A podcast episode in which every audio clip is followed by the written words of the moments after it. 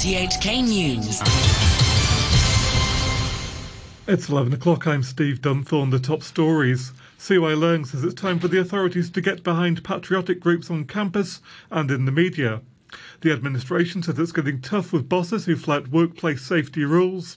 And with the COVID caseload remaining steady, officials say they've reached a major inoculation milestone. The former chief executive, CY Leung, says the government needs to strengthen patriotic groups in universities and the media. He said that despite the national security law and an improved electoral system, patriots can't assume that the job is done. During an online forum, Mr. Leung said the groups are important to instill patriotism among young people. We have to build up the ideological and organising powers of patriotic groups. Those who govern have to break barriers with these groups, make them stronger. This includes the grooming of such groups in universities. In education, in media, we have to raise the ability of patriotic groups in these important aspects in society. Of course, we also need to form consensus and widely promote the one country, two systems principle. The government says it's toughening penalties for employers who breach occupational safety laws. It's tabling a bill this week that would double the maximum fine. Here's Damon Pang. Writing on its official blog, Labour Minister Law Chi Kwong said it's been more than two decades since the laws were last overhauled. He said the existing penalties don't offer a sufficient deterrent to prevent industrial accidents. He said over the past decade, there were about 20 fatalities a year, adding that some employers were repeat offenders. Mr. Law said that in cases of extreme violations, the government proposes to raise the maximum penalty to $10 million. But he said prosecutions would only be triggered when there had been willful or reckless neglect leading to death or serious injury. The government says almost 90% of Hong Kongers have now been double jabbed for the coronavirus. The announcement comes less than two weeks before it expands the scope of the vaccine pass. Tom McAlinden has more. Writing on his blog, Civil Service Minister Patrick Nip, who's in charge of the vaccination drive, said more than half of the population have also received a booster. Mr. Nip also said a scheme vaccinating people at their homes will enter its second phase this week. The government's been pushing for more people to get jabbed. From May the 31st, people over 12 will have to be triple jabbed to enter venues such as restaurants, supermarkets, and shopping malls. This weekend, health officials also said that people making non emergency visits to hospital authority facilities would have to use the vaccine pass from June the 13th. They said the arrangements intended to protect users of the healthcare services and encourage more people to get jabbed. Meanwhile, health officials reported 237 new COVID 19 cases. 25 were imported. Officials said they're investigating a case in which a man tested positive in the community 12 days after his arrival from Singapore. They say the 46 year old has a relatively high viral load and they're checking whether he was infected here or overseas. Meanwhile, the Centre for Health Protection's Albert Au says officials are looking into whether an Omicron subvariant has spread at a McDonald's in Taikoo Shing. A family of three contracted the virus after visiting the restaurant in City Plaza at the same time as a 64 year old woman who had the variant. There was an overlap of more than 10 minutes between their visits. At the moment, we cannot confirm if these three infections are linked to the 64 year old woman. Meanwhile, the upscale American Club at 2 Exchange Square in Central is among 48 locations subject to testing notices. The offices of Talk Capital Management in the same building are also affected.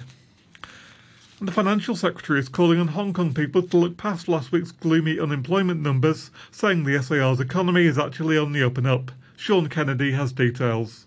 In a blog post, Mr. Chan acknowledged that the 5.4% jobless rate is the city's highest since the April to June period last year, with more than 200,000 people out of work. But he noted that unemployment is a lagging indicator and said the figures don't reflect the improvement in economic activity that he's recently noticed. Mr. Chan said people who were too pessimistic risked missing out on potential opportunities generated by the improving economy. He predicted that the economy would recover gradually as long as the COVID situation stayed under control. And the weather, mainly cloudy with a few showers, temperatures ranging between 24 and 28 degrees. Moderate to fresh easterly winds, they will be occasionally strong offshore at first. The outlook a few showers in the coming few days. Temperature now 25 degrees, humidity 81%. You're listening to RTHK. The time is five minutes past 11. Australia's Labour Party is just a few seats shy of being able to form a majority government, with millions of postal votes still to be counted after yesterday's general election. Labour's leader, Anthony Albanese, will be sworn in as Prime Minister tomorrow. He will then fly to Tokyo to meet the leaders of the US, Japan, and India, known as the Quad. Mr Albanese told reporters the summit would be a chance to show how his government will take a different approach. Obviously, the Quad leaders meeting is an absolute priority for Australia, and it is it enables us to send a message to the world uh, that there is a change of government. Uh, there will be some changes in policy, particularly with regard to climate change and our engagement uh, with the world uh, on those issues. These people in Sydney welcomed the change.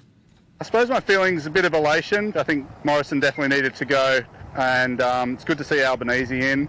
A real change and a step forward for the environment. I think there's been too many occasions when things have been swept under the carpet, and the government hasn't made any steps forward on climate change, and they haven't been really active in that regard. It's been a while, it's been the same setup now for the last however long. And I feel like maybe now's the time for us to do something different. And if we can get action on climate change, then that's going to be quite exciting. Experts at the World Health Assembly are meeting in Geneva to discuss challenges including monkeypox, a rare viral infection that's beginning to spread worldwide. It's usually only found in parts of West and Central Africa, but the disease has now been detected in more than a dozen countries elsewhere. Dr. Charlotte Hammer, an infectious diseases specialist from Cambridge University, said monkeypox had been around for decades, but scientists are still unsure about the nature of the current outbreak although it's being branded as a new virus, it's not a new virus. We've known it since the 1950s. But so far in Europe, we've only ever seen sort of sporadic travel related cases. It's not going to kill us all, but it is an unprecedented outbreak. And we don't really know what is going on right now. Women presenters on Afghanistan's leading television channels have appeared on air with their faces covered as demanded by the Taliban rulers. Today was the fresh deadline for the newscasters to wear a face covering to comply with the Islamist group's version of austere Islam. The news director of the Tolo News channel said they had been forced by the Taliban to follow the order. Naila, a doctor in Kabul who campaigns for women and girls' rights, says things can only get worse. I've been following the televisions, the Afghan television, since two days after announcing this new strict rule uh, by the Taliban, and uh, it's it's really uh, you know it's very hard for us as women. We had our freedom. We had the actual freedom of speech or freedom of uh, being w- women. And nowadays it seems like a crime to be women to be outside there showing your face or talking with your own voice. To sport now and in golf, the Chilean Mito Pereira will take a three shot lead into the final round at the second major of the year, the US PGA Championship. The BBC's Ian Carter reports from the Southern Hills Country Club in Tulsa, Oklahoma.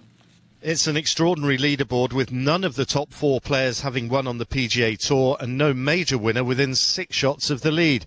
It's a marvellous opportunity for Matt Fitzpatrick to secure his first major title. The 28 year old Englishman, after a superb 67, will be in the final group at six under par, three shots behind Mito Pereira, the world number 100 playing only his second major.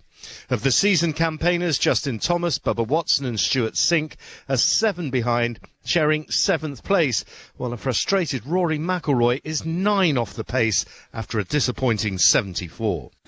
In the past few minutes, Max Verstappen has won the Formula One Spanish Grand Prix, taking the lead in the Drivers' Championship. Sergio Perez completed a 1 2 for Red Bull.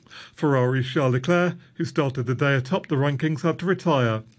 Meanwhile, the final round of English Premier League football fixtures has just kicked off, with the title, European places, and relegation all still to be decided. I'll bring you more on that through the night. To end the news, the top stories once again.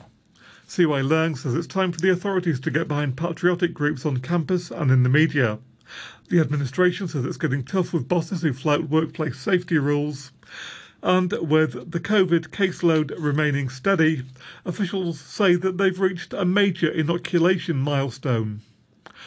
And that's the news from RTHK.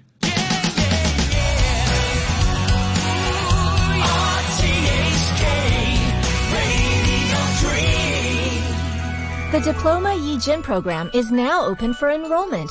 It is comparable to Level 2 standard in the Hong Kong Diploma of Secondary Education examination in five subjects, including Chinese language and English language.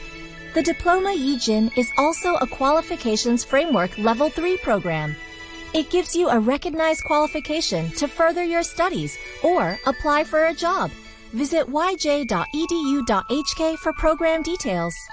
I'm Dr. Patrick Yip. COVID 19 vaccination is the most effective way to prevent severe illness and death. More than 100 million children worldwide have received vaccination. We are working at full strength to help children aged 3 to 11 to get vaccinated. The two COVID 19 vaccines used in Hong Kong are safe and effective. No severe reaction has occurred after vaccination, even among those with asthma, food or drug allergies. Protect your children. Act now to arrange vaccination. I am a primary student. I want to get vaccinated. Live across Hong Kong, this is Radio 3. And for the Montana crew, here you go, Jess. Little Toto, stay away right here on Radio 3 and Sunday late.